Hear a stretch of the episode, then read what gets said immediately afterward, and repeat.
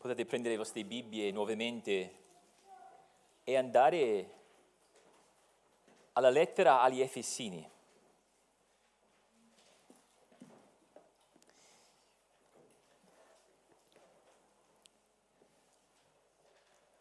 E come la maggior parte di voi sa, stiamo studiando la preghiera di Paolo alla fine del primo capitolo. E siamo arrivati alla richiesta centrale che si trova nel versetto 17, che poi viene esposta con questi tre concetti, cose che dobbiamo sapere. E allora vogliamo leggere iniziando il versetto 19, dove si trova l'ultima cosa che ogni credente dovrebbe sapere.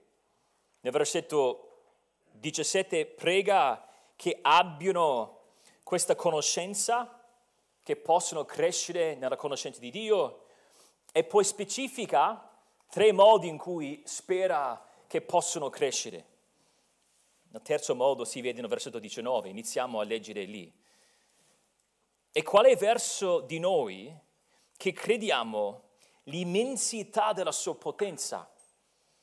Questa potente efficacia della sua forza, egli l'ha mostrata in Cristo, quando lo ha risuscitato dai morti e lo fece sedere alla propria destra nei luoghi celesti, al di sopra di ogni principato, autorità, potenza, signoria e di ogni altro nome che si nomina non solo in questo mondo, ma anche in quello futuro.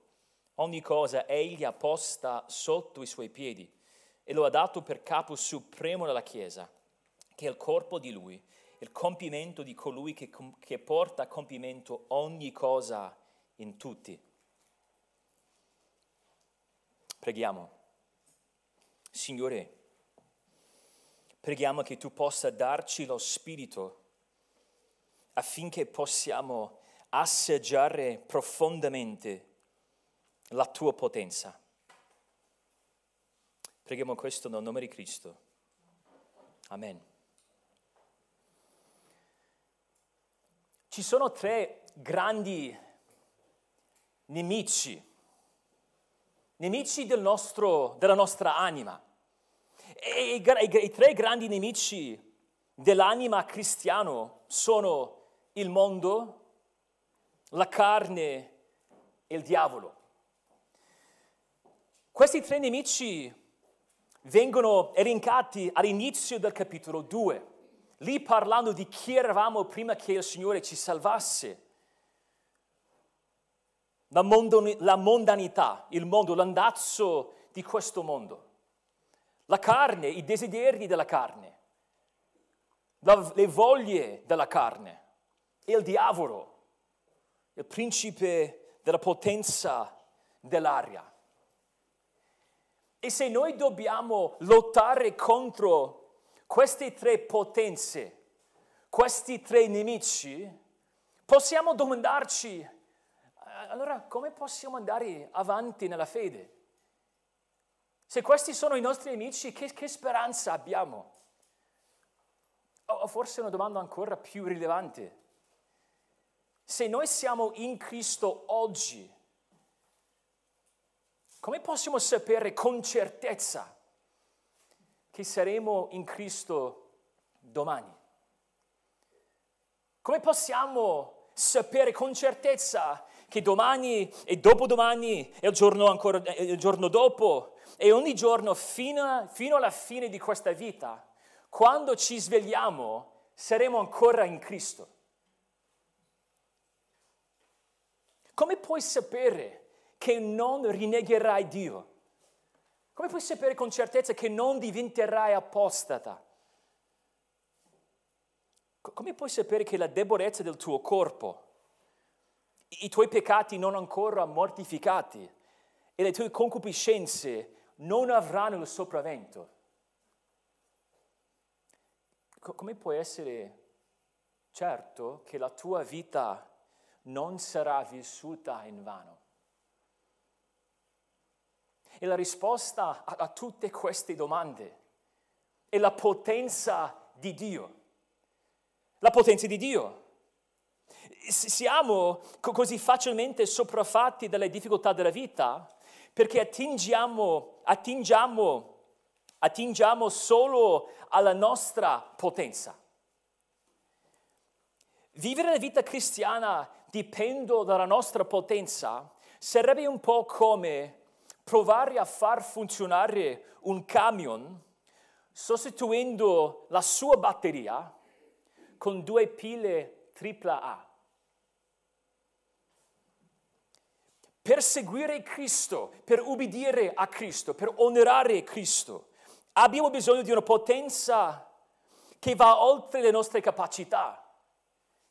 No, non possiamo noi generare la potenza che ci serve per poter arrivare fino alla fine. Però in Cristo abbiamo, possediamo una potenza immensa. Se tu sei in Cristo, tu hai l'accesso a un potere da un altro mondo, la potenza divina, la potenza di Dio.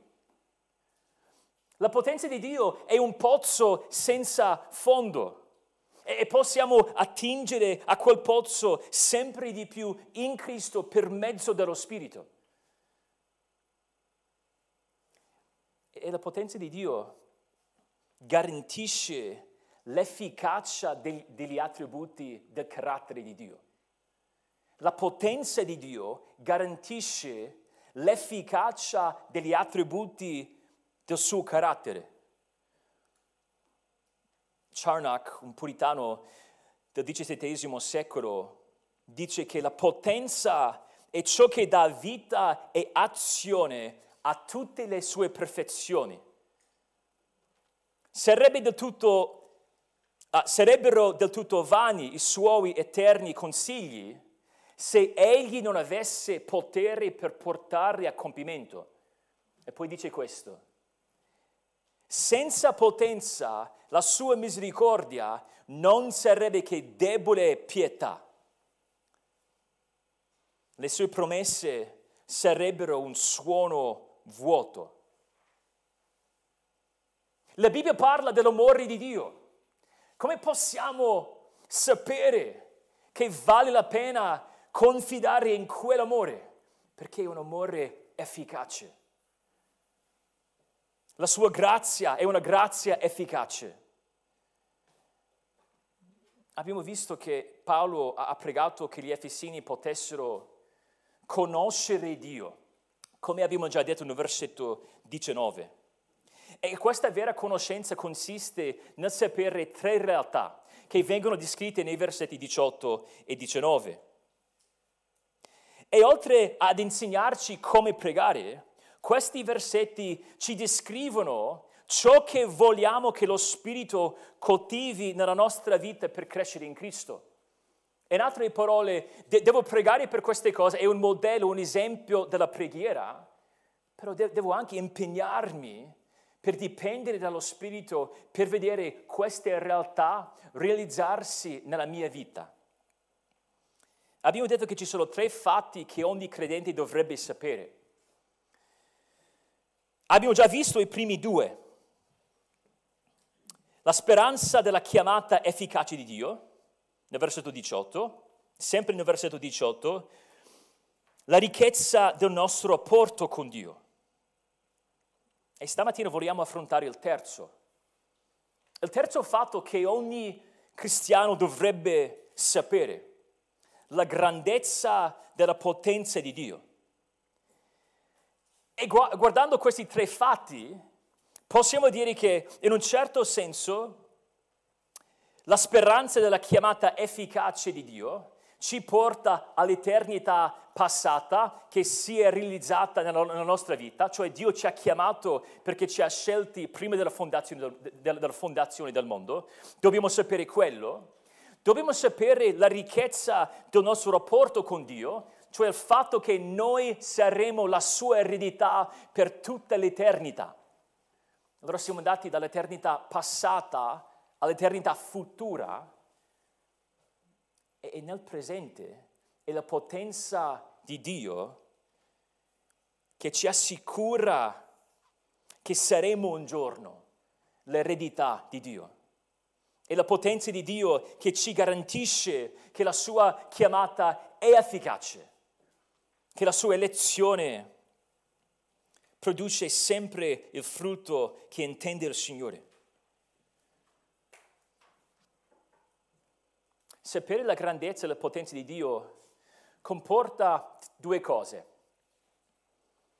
Se vogliamo sapere la grandezza di Dio, dobbiamo capire che c'è un, un doppio appello, per così dire. E questo appello sorge e possiamo formularlo in due comandi. Meravigliati della natura della potenza di Dio e ricordati delle manifestazioni della potenza di Dio. E noi vogliamo studiare la prima parte di questo appello. Meravigliati della natura della potenza di Dio. Nel versetto 19. E qual è il verso di noi che crediamo l'immensità della sua potenza, questa potente efficacia della sua forza e le ha mostrato in Cristo. Quando mi alzo ogni giorno, una delle prime cose che faccio, una cosa abbastanza ovvia, è quella di accendere una luce. Premo il pulsante dell'interruttore e la luce si accende. Mi sono accorto l'altro giorno però che non ho la, la più pallida idea di come funzioni. Precisamente, ovviamente ci sono delle cose che capisco. Ora so che l'interruttore e la portalampada sono collegati a un impianto elettrico che poi è collegato a un quadro elettrico. Capisco che quando pago la bolletta della luce ho consumato tot energia per la quale devo pagare. So che si bruciano gas e combustibili fossili per produrre l'energia elettrica in Italia, almeno in parte. Però, se dovessi spiegarvi precisamente come la corrente arrivi a casa mia, o come quella corrente possa accendere la luce quando premo quel pulsante dell'interruttore, non potrei farlo. Do per scontato che ci sia l'energia elettrica, e di solito non ci penso nemmeno. Spesso il nostro rapporto con la potenza di Dio è simile al mio rapporto con la corrente a casa. Sappiamo che c'è la potenza di Dio, comprendiamo che Dio opera nella nostra vita, però la cosa che ci manca è che ci pensiamo soltanto raramente. E da un lato, pur non pensandoci, la sperimentiamo perché non c'è vita cristiana senza la potenza di Dio. E la potenza di Dio non è dipendente dalla mia comprensione di essa. Però d'altronde, più che comprendiamo la potenza di Dio, come funziona, come significa, la sua importanza, più la sperimentiamo. Dobbiamo capire che questa non è soltanto una lezione della teologia. Questo non è una parentesi nella quale Paolo dice, ok, voglio parlarvi della potenza perché è interessante. Sta pregando che gli Efesini abbiano una nuova conoscenza di Dio, una piena, completa conoscenza di Dio. E per poter averla hanno bisogno di una comprensione della sua potenza.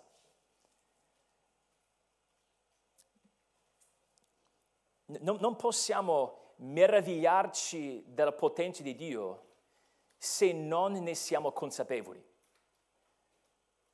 Se il tuo rapporto con la potenza di Dio è più come il mio rapporto con la corrente a casa, c'è un problema. E Paolo parla della potenza di Dio in due modi. Parla della sua unicità e la sua completezza, la sua unicità e la sua completezza.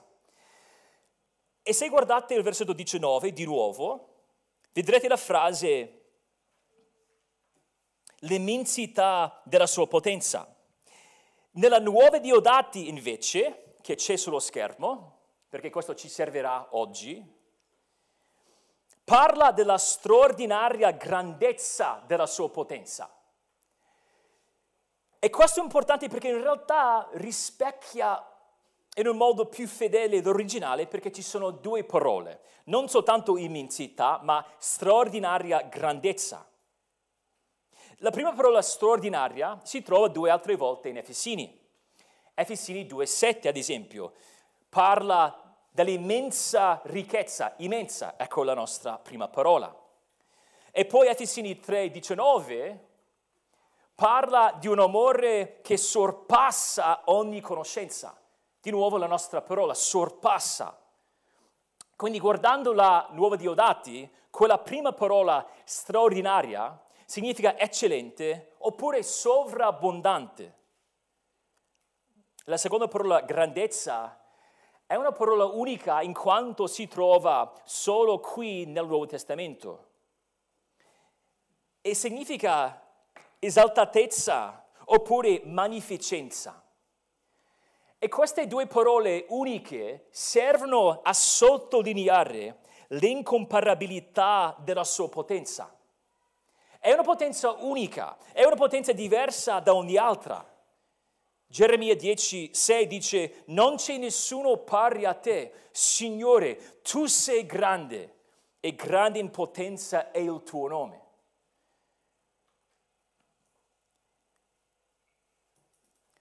Possiamo paragonare potenze mondane. Ad esempio, posso paragonare l'altezza di diversi monti. Ad esempio, se vogliamo fare un confronto, un confronto tra le Alpi e gli Appennini, potrei guardare Gran Sasso d'Italia, una, una delle vette degli Appennini, che raggiunge soltanto 2914 metri.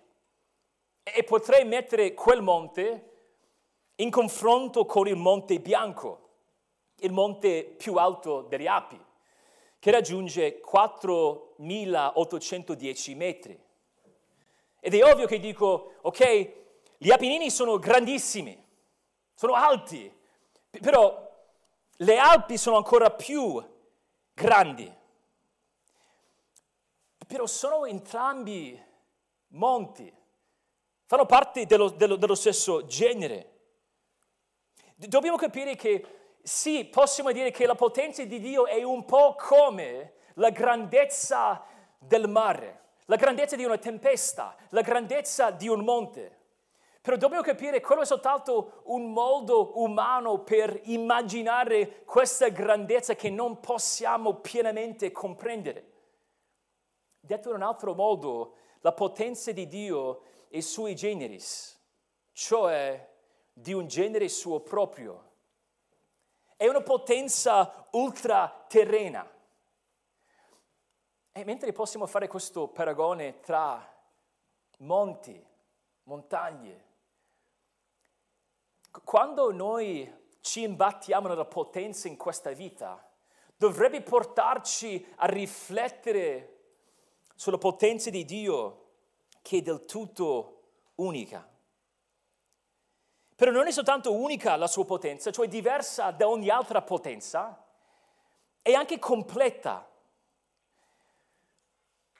la prima frase nel versetto 20 della nuova riveduta, questa potente efficacia della sua forza, in realtà va con il versetto 19. E qui, come vedete, nella nuova Diodati è nel versetto 19. Perché quella frase della nuova riveduta, questa potente efficacia della sua forza, spiega la potenza nel versetto 19.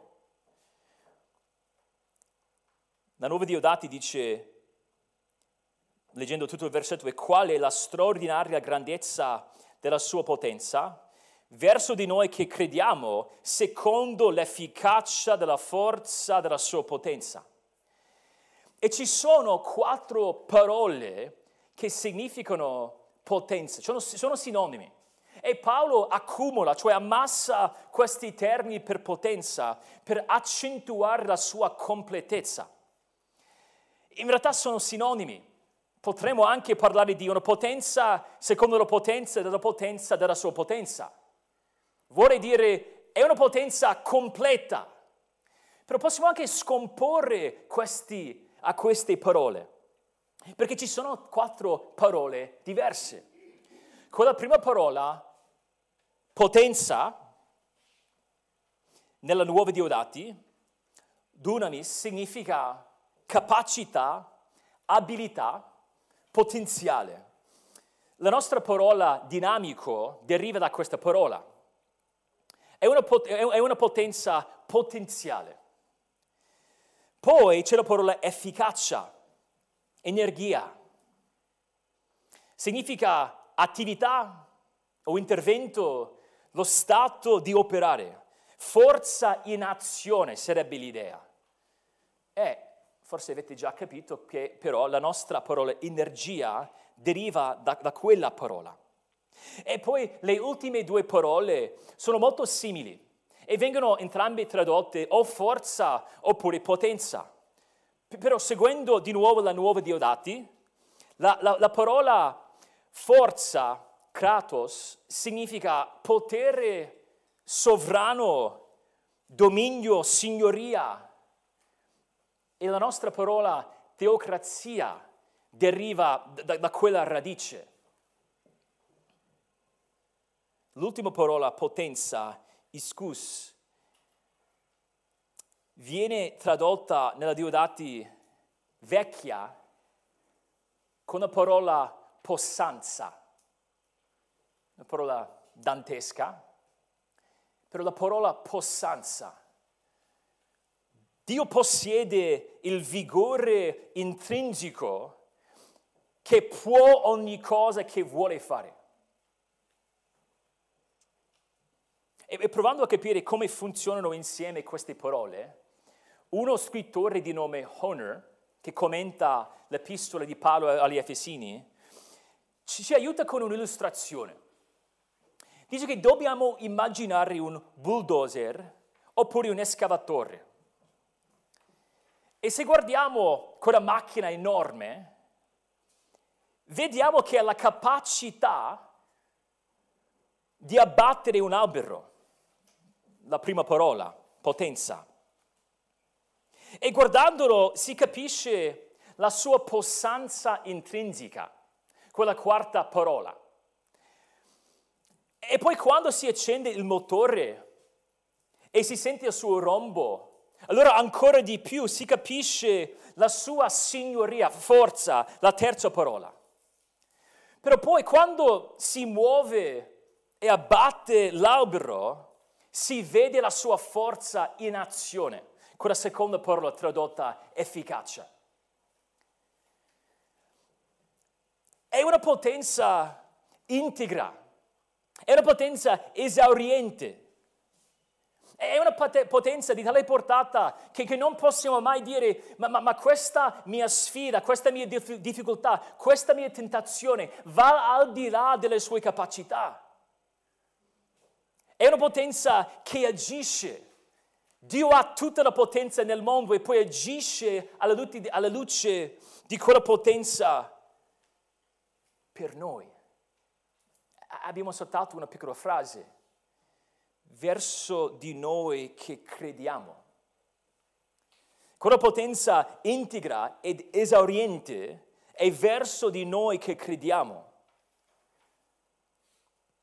Questa sua potenza unica si riversa su persone normali. La sua potenza straordinaria su di noi che siamo ordinari.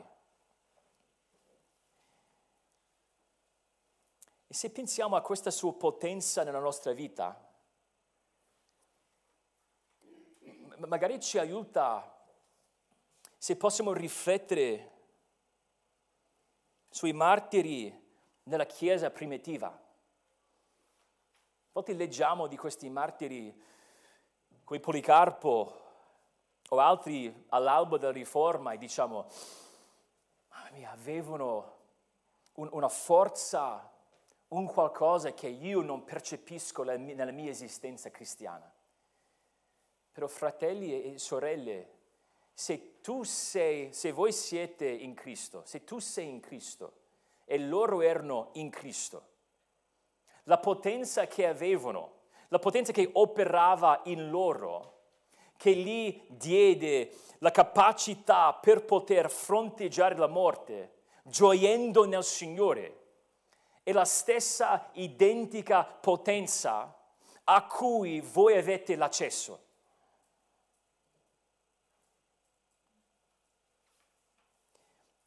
Ti meravigli di questa potenza?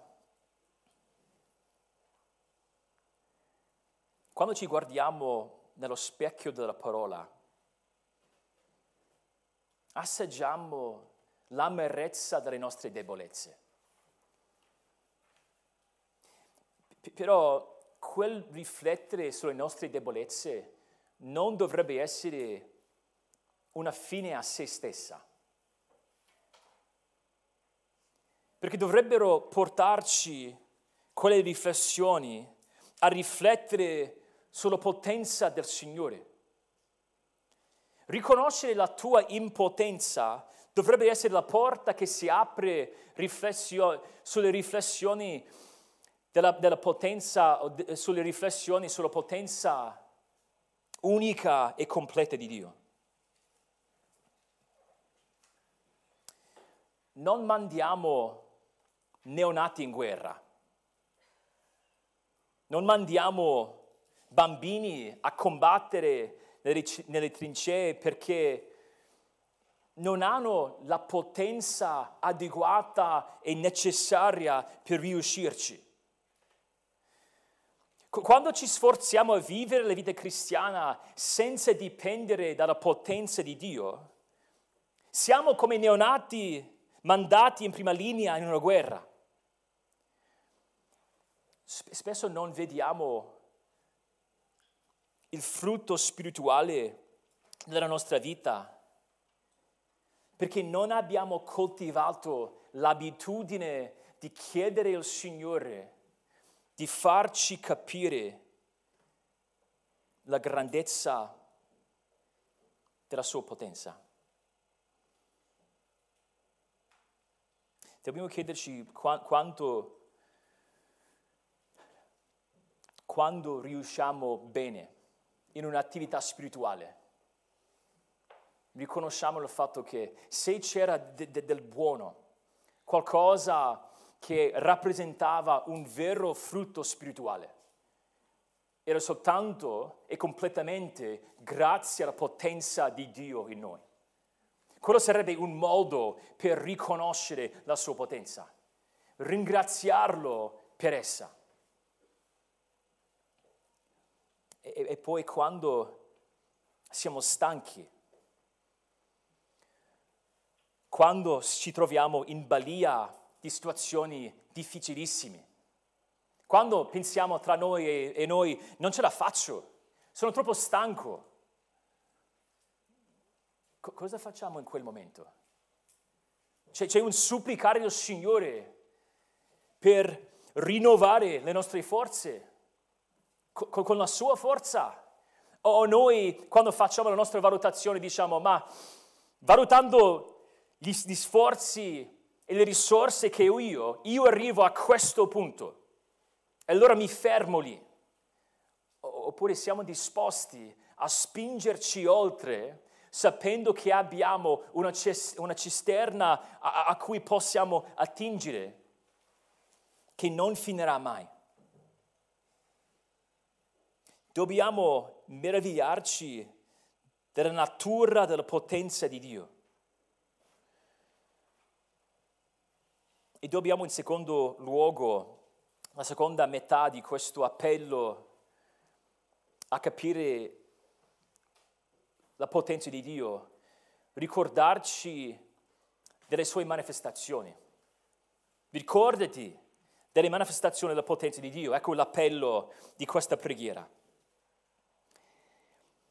E stamattina avremo tempo soltanto per introdurre questa seconda parte però è importante che sappiate che pur essendo una sezione lunghissima, sta parlando ancora della potenza e sta parlando ancora della sua preghiera, cioè fa parte ancora della sua preghiera. Quando rifletti sulla potenza di Dio, a che cosa pensi? La creazione del mondo ex nihilo, le manifestazioni nel creato, una tempesta, una tempesta un uragano, un tornado, animali forse, leoni, balene. Sarebbero tutti quanti pensieri validissimi. Però quando Paolo riflette sulla potenza di Dio in, in questo brano, pensa a Cristo.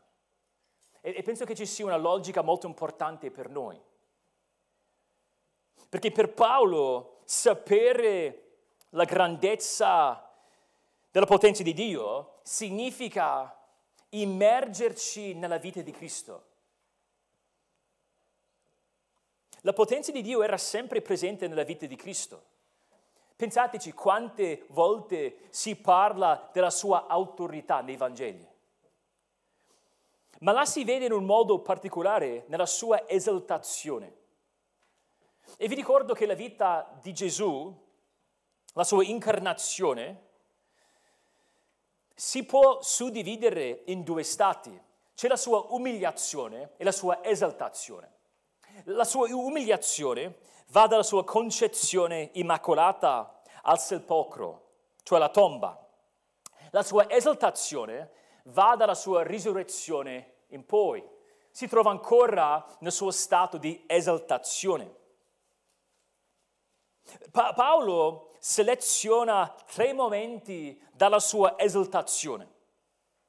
Allora, vuole che noi comprendiamo delle manifestazioni della potenza di Dio e ha scelto tre momenti della sua esaltazione.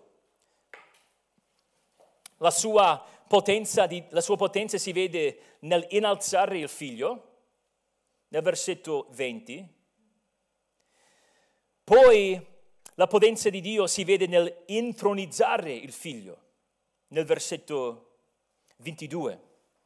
E infine si vede la potenza di Dio nel dare il figlio alla Chiesa, nel versetto 22 e 23. Noi vorremmo introdurre questo primo momento di esaltazione.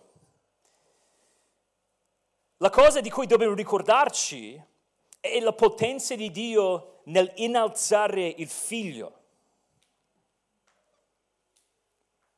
Prima parlavamo della necessità di riflettere più spesso sulla potenza di Dio.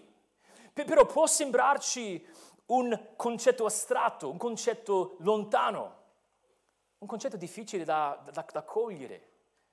Però Paolo ci indica Cristo. È un momento particolare de, de, de, della sua vita. E magari siamo tentati di dire, ok, capisco, Cristo è risorto è sceso, si è seduto alla destra del Padre, però io cosa devo fare? Io non sono il Messia. Ovviamente lui conosceva una potenza diversa. Si sono grato per quello, però qual è il legame tra la potenza che posso sperimentare io e la potenza che era in evidenza in quei momenti? E Paolo vuole che noi sappiamo che è la stessa identica potenza. Infatti, se state guardando il versetto 20 nella nuova riveduta, parla di questa potente efficacia e quella parola efficacia è collegata alla parola che viene tradotta nella nuova riveduta mostrata. Ed è quella seconda parola di cui parlavamo prima, che parla della potenza messa in azione.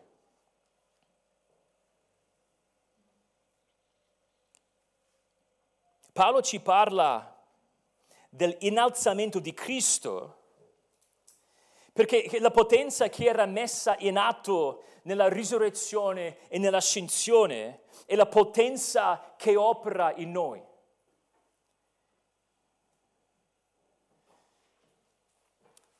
Perché, però perché ha scelto la risurrezione? Ci sono altre risurrezioni. Lazzaro, l'esempio più um, ovvio. Scelse la risurrezione perché la risurrezione era quel momento in cui abbiamo capito l'efficacia della sua morte. Perché quando parla della risurrezione, include anche la sua morte. La sua morte non viene nominata, però parlare della, ris- della risurrezione significa parlare della morte. Morì per i nostri peccati e fu risuscitato per la nostra giustificazione. E capiamo che qui non si tratta della risurrezione nel senso generale, cioè noi saremo risuscitati co- come lui fino a un certo punto, però la sua risurrezione era ancora di più una risurrezione speciale perché è andato dalla tomba alla terra, però non si è fermato lì, dalla terra al cielo. Nella Bibbia c'è un legame tra tre momenti, la risurrezione, l'ascensione e la sessione, cioè quel momento in cui si è seduto alla destra del Padre. E, e qui Paolo vuole che abbiamo in mente quei due momenti. Avendo compiuto la sua missione, il Dio uomo fu dato il posto più eccelso della creazione alla destra di Dio. Il versetto 21 elenca, elenca queste parole che parlano di forze spirituali.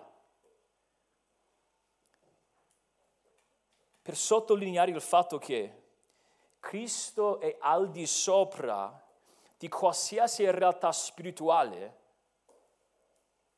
che potrebbe fermare la sua potenza. Se, se, voglio essere certo della sua potenza, la sua adeguatezza per aiutarmi a seguirlo, basta pensare alla sua risurrezione, perché la sua risurrezione l'ha portato alla sua ascensione, che l'ha portato alla sua sessione alla destra del Padre. Cristo è al di sopra dei nostri tre nemici più grandi, il mondo, la carne e il diavolo. Il mondo non può tentarci fino al punto di abbandonare Cristo, perché Cristo è al di sopra del mondo.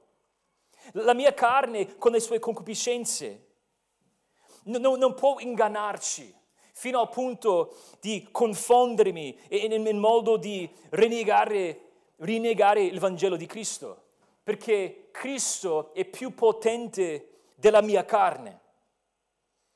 Il diavolo non può distruggere la mia fede, non avrà il sopravvento perché Cristo è più potente del diavolo. E se avessimo qualche dubbio sul legame tra la sua esaltazione e la sua potenza nella nostra vita. Vediamo in Efesini 2,6 che quei due momenti che vengono nominati, cioè risurrezione e sessioni, e sessione, hanno a che fare con noi in questo senso, Efesini 2,6. Parlando del modo in cui ci ha salvato, leggiamo ci ha risuscitati con Lui e con Lui ci ha fatti sedere nei luoghi celesti in Cristo Gesù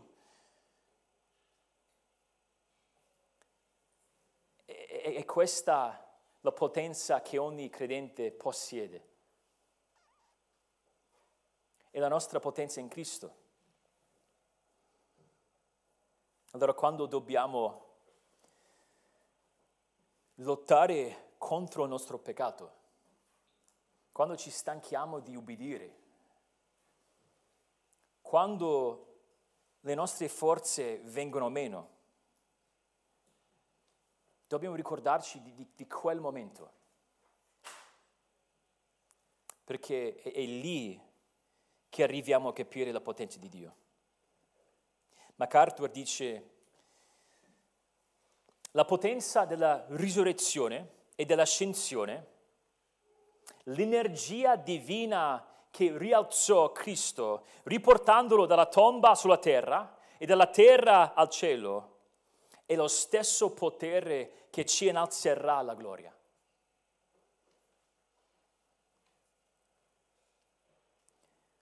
Co- come possiamo sapere che domani quando ci alziamo saremo ancora in Cristo? E dopodomani, il giorno dopo e dopo, fino a che non siamo con Cristo, la potenza di Dio che si vede nell'esaltazione di Dio Figlio. Signore, vogliamo ringraziarti per la tua potenza. Dacci innanzitutto un desiderio di capirla ancora di più. E prego che capendola possiamo crescere sempre di più, che siamo credenti più efficaci grazie alla nostra conoscenza della tua potenza. Chiedo nel nome di Cristo. Amen.